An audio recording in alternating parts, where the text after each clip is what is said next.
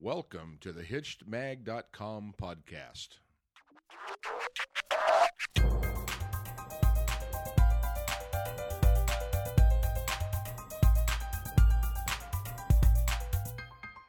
Hey everybody, welcome back. This is Steve Cooper, editor in chief of HitchedMag.com. I'm joined with a new guest today, Dr. Jackie Black. Hi, Jackie. Hi, Steve. Thanks so much for having me here today. Oh, it's my pleasure. Um, I want to, you know, it's your first time on, so why don't you give our listeners a little bit of background information about who you are and uh, what you do? Thanks so much. Um, I came out of a corporate environment. I managed high-rise office buildings for pension funds, and uh, through a confluence of events, found myself uh, getting my PhD and becoming a therapist. And uh, over time, I learned more and more about the coaching world, and uh, reinvented myself in 1999 as a coach. And I work with singles who are serious about building committed relationships, and pre-married, newly married, and long-time married couples our, our relationships are so important in our lives, and there's so little good information and solid skills that are taught for relationships. And so that's really my focus. Okay. And I mean, you're all over the place too. I mean, you're frequently cited in Cosmo, Maxim, Women's Health Magazine, Men's Health Magazine, and obviously uh, Hitched. Um, so, and you have your own podcast as well, don't you? I do, yes. Uh-huh. It's a relationship talk podcast. Okay. So to get things going here for uh, the the first one with us, um, we're going to talk about uh, making a good marriage even better, um, which is really important. It's my favorite thing to talk about. uh, so, what are the reasons so many highly successful people have dismal love relationships? People don't understand that building a relationship as is as intentional as building a business. If you're in business, you have a vision for your business. You have a business plan. You have a mission statement. You really know you have with deliberate intention planned where you are and where you're going. People don't do that in relationships. So it's one of the reasons that I love working with successful people because they already understand success and they have all of the skills and tools that they simply translate and apply to relationships. You know, Love is not enough. Yeah.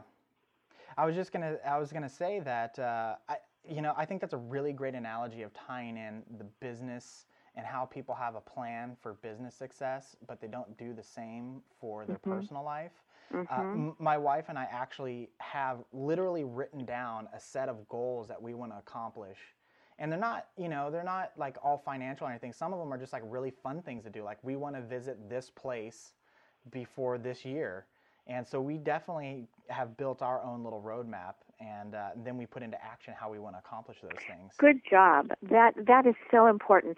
And it's a building block to sustained intimacy as well. Mm-hmm. now what are i mean what are the top three things that can help couples put that spark back into their relationships and marriages there are four important times of every day when you get up in the morning, when you open your eyes in the morning, when you leave the house, uh, when you come back into the house uh, or from into from your office if people are working at home, and when you go to sleep. Those are four critical moments, and couples need to connect for a moment. That's why we call them critical moments. And it's a look, it can be a touch, it can be a hug, a quick embrace, but that we very intentionally um, connect to each other four times a day. Okay. That's number one. Um, number two is caring behaviors. You know, we we like we feel loved differently. So you might do a behavior that is the most loving behavior that you could ever possibly extend to me. And if I don't recognize it or it doesn't match my CEQ, my complex equivalent for being loved, I'm going to miss it. So what couples want to do is interview each other and make sure that they really understand what the other person, what their partner really needs to feel loved and valued and treasured. So caring behaviors. And I suggest that people engage in caring behaviors at least five or six or seven times a week. And again, these are moments, these are behaviors. Nothing takes a long time and it's not expensive, but it's a combination of ongoing, consistent behaviors and connections, times to connect. And the third one is that people should take turns creating, initiating intimacy. Not necessarily sex, but mm-hmm. intimacy, quiet time to be close. And the reason it's important to take turns, often in relationships, one person is better at initiating than the other. One person may be a little um, more reticent than the other. But both people need to experience um, the other's contribution, the other's deliberate, intentional participation. Okay. And you, one of the things that you advocate is uh, more marriage success skills. Yeah. yeah. Uh, what, what kind of skills are you talking about? Well, you know, love love is not enough, and so we build a structure when we're married, and people have legitimate needs. So I want people to really understand what their needs are and what their partner's legitimate needs are. Sometimes we can meet our own needs, and sometimes we really do need something from somebody else. There's a big problem of, with with people misunderstanding legitimate needs and neediness mm-hmm. right? So we have legitimate needs, and sometimes we need other people to meet our needs. So we have to get good about identifying our needs, languaging them, and then finding our courage to ask for what we need and want. Listening. Most people are really terrible at listening. Uh-huh. I developed a model for men, actually. There are only three things you need to listen for when you're in a relationship. One is for feelings, empathic connection. One is to problem solve. And the other way to listen is for information or to share thoughts and ideas. Okay. So listening is really important. Cre- attracting elegant agreements. Relationships are built on commitments and agreements. We have to know what we can reasonably expect from you, and you need to be able to know what you can reasonably expect from us. So, commitments and agreements. So, we have to craft agreements. We have to craft them with escape clauses. So, I can come back to the table and say, Steve, you know that thing that I committed to? I noticed that I'm having trouble honoring that commitment. I need to talk about it again and create a different commitment. Okay. That you know that's again that that sounds like what people do all the time in the rest of their lives, but just something they don't apply to their marriages and relationships. That's exactly correct. Uh, there's one that I love. It's repairing hurt feelings. If you ask the average couple what happens at the end of the fight, they can't tell you. Mm-hmm. And fighting and arguing is normal. I'm not talking about violence, sure. but I really talking I am talking about being disappointed, being displeased, vigorously disagreeing about something. Um, it's normal. How you fight is very important, but how you repair hurt feelings is essential. When you get to the end place, there has to be a mechanism, and there is. I've created a strategy to repair hurt feelings so people can be in the next moment of their life as quickly as possible. Okay. I mean, are men interested in gaining these skills? I mean, so many times you hear about relationship stuff, and it's a, a lot of it is focused on women and, and them working on things. Um, what about men? And you know, when men do get involved, it's always to fix the problem, rather than, rather than understanding it or working on underlying issues, sort of thing. Right. When men want to fix a problem, it comes from their deepest place of caring and wanting to do something. And women misunderstand that because they want their feelings heard. So as soon as men are really able to learn how to listen to feelings, then the fix it part has a place. Women love that. And I tell women to stop complaining about men fixing it because the truth is we love it. Mm-hmm. But it's hard to appreciate it if it is in advance of having our feelings heard. So when men learn how to make that emotional connection, that empathic connection, and I'll tell you, I developed this. I was lecturing one night, and a man stood up and he said, "Excuse me, excuse me, Dr. Jackie." he said, I love everything you're saying.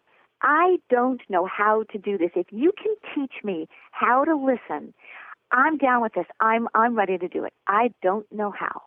Mm-hmm. And I thought, you know, it makes so much sense. I didn't have a clue that we didn't really have a skill set that we could say, do this, this, and this. This is the reason that you do that. This is how you achieve, right? I mean, it makes so much sense, doesn't it? Sure, it absolutely does. So when when there's a structure that makes sense for men, and when things are skill driven, mm-hmm. And this is a third piece, and it's really key. When there are no more marathon conversations. Okay. Right? Men show up eagerly. Why? Because men love their wives. They want to have good relationships just as much as women do. Uh-huh. And um, when when they're presented with something that really makes sense, when they're learning something they can apply, we make it operational so they can use it when they walk out the door or hang up the phone. And they know that no conversation is going to last longer than six minutes.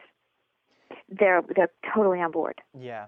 You know, it's I, I'm- glad to hear you say all that stuff too about how men really care about the relationships because that's one of the thing with Hitched is we don't try to be gender biased in how we approach topics. We want to, you know, because marriage is a two-part street or two-way street. And I got to tell you, we get tons of emails every day, and I would say just as much, if not sometimes more, coming from men than women because I feel like a lot of times people ignore th- that gender when it comes to relationships. So I'm, Yes, completely. And there's a lot of misunderstandings Mhm. about about men, and there's a, there are a lot of assumptions that are wrong. They're just patently false. Mhm. So that's a lot of my work is to to really bring them back together as as peers, as equals, and as partners. Because you're absolutely right. I can't be in a relationship without my partner, and my partner is fully invested, Yeah. and I am fully invested. I mean, do men and women deal with conflict and challenges differently? Um, they do because again, men can, tend to be a little more concrete about it, and a little more about what's the problem, let's fix it, which is good. See, I think that's a strength. Uh huh. And when they can do that and create a structure of listening to feelings and allow women to have that peace when they really feel heard, that's the reason that we go on and on and on in marathon conversations. Women go on because they don't feel heard. If they feel heard in the first 30 or 45 seconds of a conversation, they don't need a marathon conversation. But all of that is in an effort to have their feelings heard. Okay. So if you come to a conversation and you do that first, then you can get to the problem solving piece and on to the rest of your your life very very quickly and not stay embroiled in the resentment and the sadness and the loss. You don't, you haven't, I need, you can't. It, it, it's it's not where couples want to be. Mm-hmm. Okay. Um, Jackie, we're gonna wrap it up. So I want to thank you very much for your time, and I think this was like out of the park for a first time doing this together. So thank you so much. Oh, my pleasure. Thank you for the invitation, Steve. Absolutely. Um, for everybody else, uh, you've been uh, listening to Dr. Jackie Black. She's a relationship expert, educator, and coach, and also the author of the best selling date book, uh, Meeting Your Match Cracking the Code to Successful Relationships. And she's also got some new books out there. Uh, 99 Things Couples Wish They Knew Before Money Killed Their Marriage, and that's scheduled for release in the fall, as well as People Talking Cracking the Code to Excellent Communication, and that one is scheduled for release in late winter. Um, finally, you can get more information from Dr. Jackie at her website, drjackieblack.com, as well as you can find her articles on hitchedmag.com. So, once again, thank you very much for your time, Dr. Jackie. I really appreciate it. My pleasure. Okay, take care, everybody.